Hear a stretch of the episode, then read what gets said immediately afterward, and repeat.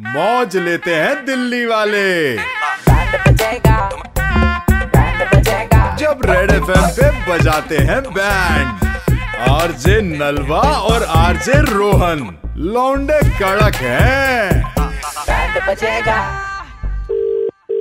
Hello आ, नवनीत जी बात कर रहे हैं हाँ जी नवनीत जी अतुल बात कर रहा हूँ मैं टावर से कैसे हैं आप सर बहुत अच्छा हूँ सर सर आप जी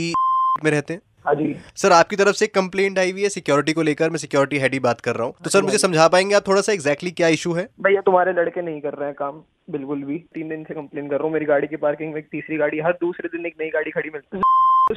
दूसरी वाले सारे मुंह के आगे आगे खड़े हो जाते हैं डेली बिना कोई कॉल बिना कुछ मैं समझ गया देखिए आपका गार्ड कोई है ही नहीं यहाँ पे सोलह गार्ड की टीम है सर उसी में से एक रुपेश है आपने इसको कई बार गेट पे देखा होगा गेट नंबर तीन पे ये रहता है तो इसको मैं ले आया हूँ टेलीफोन लाइन पर ही मेरे साथ इस टाइम पर है क्योंकि इसकी वजह से मुझे सुनना पड़ रहा है रुपेश डकार सी आ रही मैंने कुछ ज्यादा खा लिया दिखे आज तुम्हें मैं डेली आता हूँ कि मेरी गाड़ी की पार्किंग में जो गाड़ी खड़ी है कभी हटवाई तुमने तुम नंबर नोट नहीं करते मैं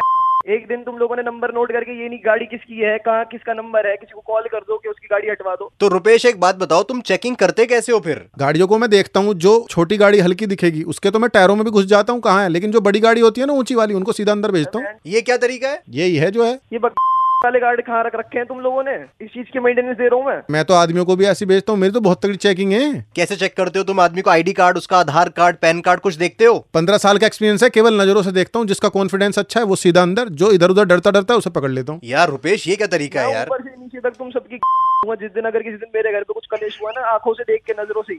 तो बेसिक काम है ना बंदा आएगा तो उसका आईडी कार्ड वगैरह लोगे तुम नंबर नंबर नोट करोगे नहीं करोगे नाम वाम फोटो वोटो खींचती है हर चीज होती है ये काम तो बेसिक है नहीं सर करोगे गेट पे भीड़ लग जाती है तो आदमी भी तो निकलेगा ना यार रुपेश तुम एक मिनट चुप रहो नवनीत जी मैं समझ रहा हूँ आपका कंसर्न बिल्कुल सही है मेरे पास इसका एक सोल्यूशन भी है हाँ जी मुझे आपके पास तीन घंटे चाहिए नवनीत जी किस चीज के लिए जिस तरह से आप इस चीज को जानते हैं आपने अभी रुपेश को समझाया कि गार्ड में आपका हाँ। बेसिक काम ये होता है कि आप आईडी प्रूफ चेक करें आप नंबर लिखें तो ये हाँ। जो नॉलेज आपकी है मैं चाहता हूँ जो हमारे 16 गार्ड की टीम है आप उनके साथ ये शेयर करें मैं सुपरवाइजर बनवा दिमाग घूमा हुआ है क्या तुम सबका तो मैंने कंपनी खोल रखी है तुम्हारी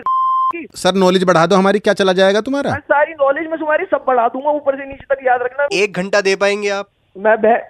आपकी मर्जी का आप रात को दो बजे ट्रेन कर सैटरडे दीजिए। करवा दो हम सैटरडे मैं में अभी आ रहा हूँ बारह घंटे की ट्रेनिंग दूंगा तुम्हें मैं अभी आ रहा हूँ बारह घंटे तो तुम्हारी बहुत हो गाड़ी- जाएंगे तुम्हारी डेढ़ करोड़ का घर खरीद रखा और तुम्हें तीन तीन घंटों की आप ट्रेनिंग देता हूँ